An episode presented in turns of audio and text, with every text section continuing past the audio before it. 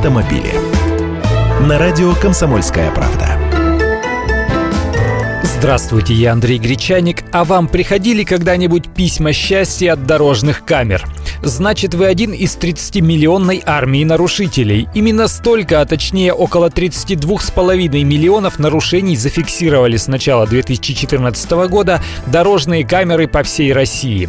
Теперь системы видеофиксации штрафуют гораздо чаще, чем инспекторы с палочками. 63% от общего количества дорожных нарушений фиксируются камерами. Руководству ГИБДД это нравится и количество дорожных камер будет увеличиваться. Например, в следующем году только в Подмосковье планируют установить 450 камер, фиксирующих превышение скорости. Еще 87 камер будет установлено на перекрестках и 170 на железнодорожных переездах. Новый тренд – установка камер, измеряющих среднюю скорость. Называются они «Автодория», делают их в Татарстане, там уже и запустили в эксплуатацию. Сейчас в республике более сотни зон контроля средней скорости.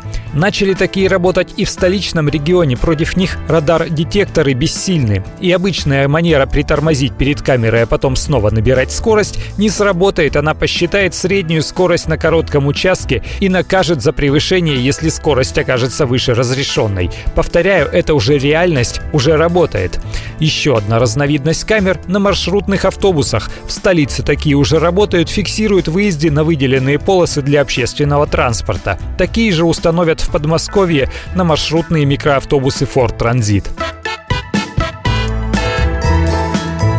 Автомобили.